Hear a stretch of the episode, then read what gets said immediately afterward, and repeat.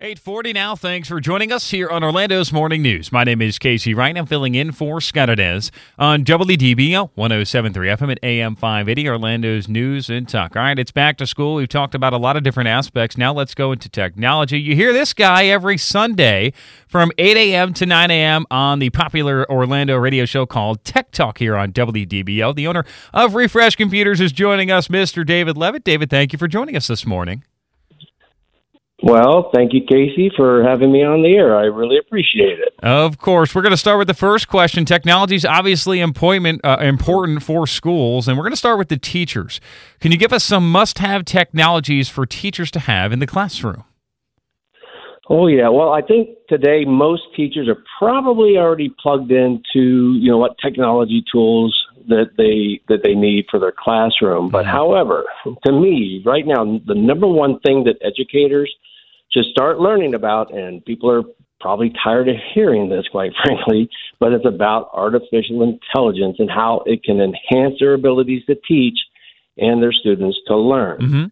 So, and, and on that note, if you are an educator curious about AI and you haven't gotten plugged in right yet, IBM created a place for K through 12 educators to go to right now online for free. You get on demand webinars about AI. And I'm going to give you the uh, the website, okay? So the website is MindSpark, which is M I N D S P A R K dot org forward slash IBM dash AI.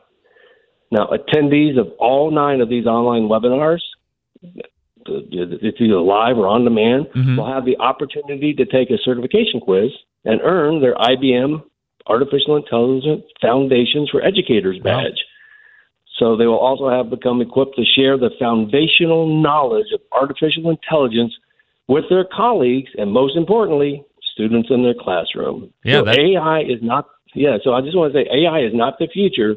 It's already been here for quite some time. Yeah, and that should help out a lot from what you were just saying. Let's let's transition now from the teachers to the students. There's obviously a, laundry list, right, of things that students can have in the classroom to help them out, etc. But what do you recommend for students to have?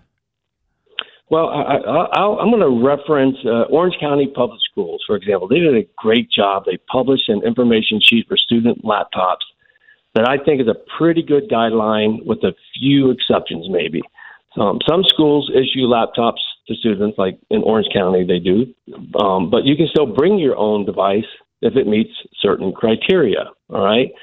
So your student laptop, whether it's provided by the school system or if you're going to provide your own, should have a Windows 10 or Windows 11 operating system. Definitely nothing older. The recommendation screen size is nine and a half inches or larger, but I'm going to up that to at least a 12 inch screen and probably no larger than a 14 inch screen. Why? It's so it'll fit inside the backpack. Um, so also, I would recommend getting a commercial grade machine. All right, so there's commercial grade and consumer grades. Commercial grades work very well, and and they don't break as easily. Mm-hmm. They go easily inside the backpack. Mm-hmm. You know, mm-hmm. they can take a little bit more abuse. Um, such as a Dell Latitude. Any Dell Latitude is their commercial variety, and HP ProBook, for example, is a commercial laptop.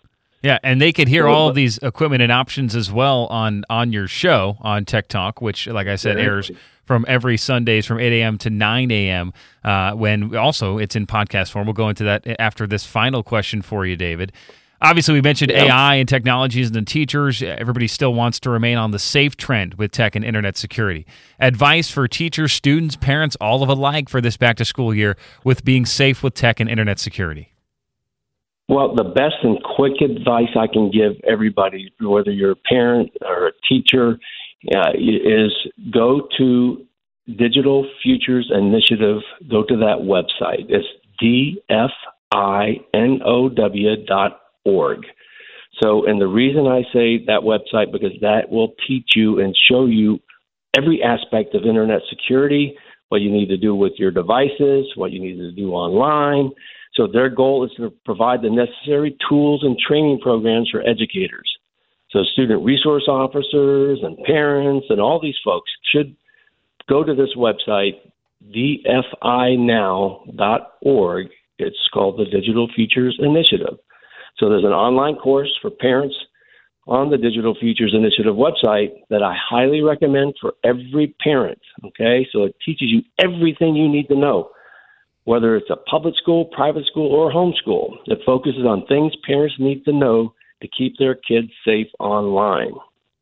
Yeah, and that's obviously extremely important with, you know, going into this year. Technology is becoming all consuming, especially in the schools. I, you and I talk about on your show all the time the fact that we remember when it was just notebooks and now there's computers and laptops everywhere in those classrooms. You can hear David on Tech Talk right here on WDBO Sundays from 8 a.m. to 9 a.m. You can also listen to all of his shows by listening to the Tech Talk podcast, which is on all platforms.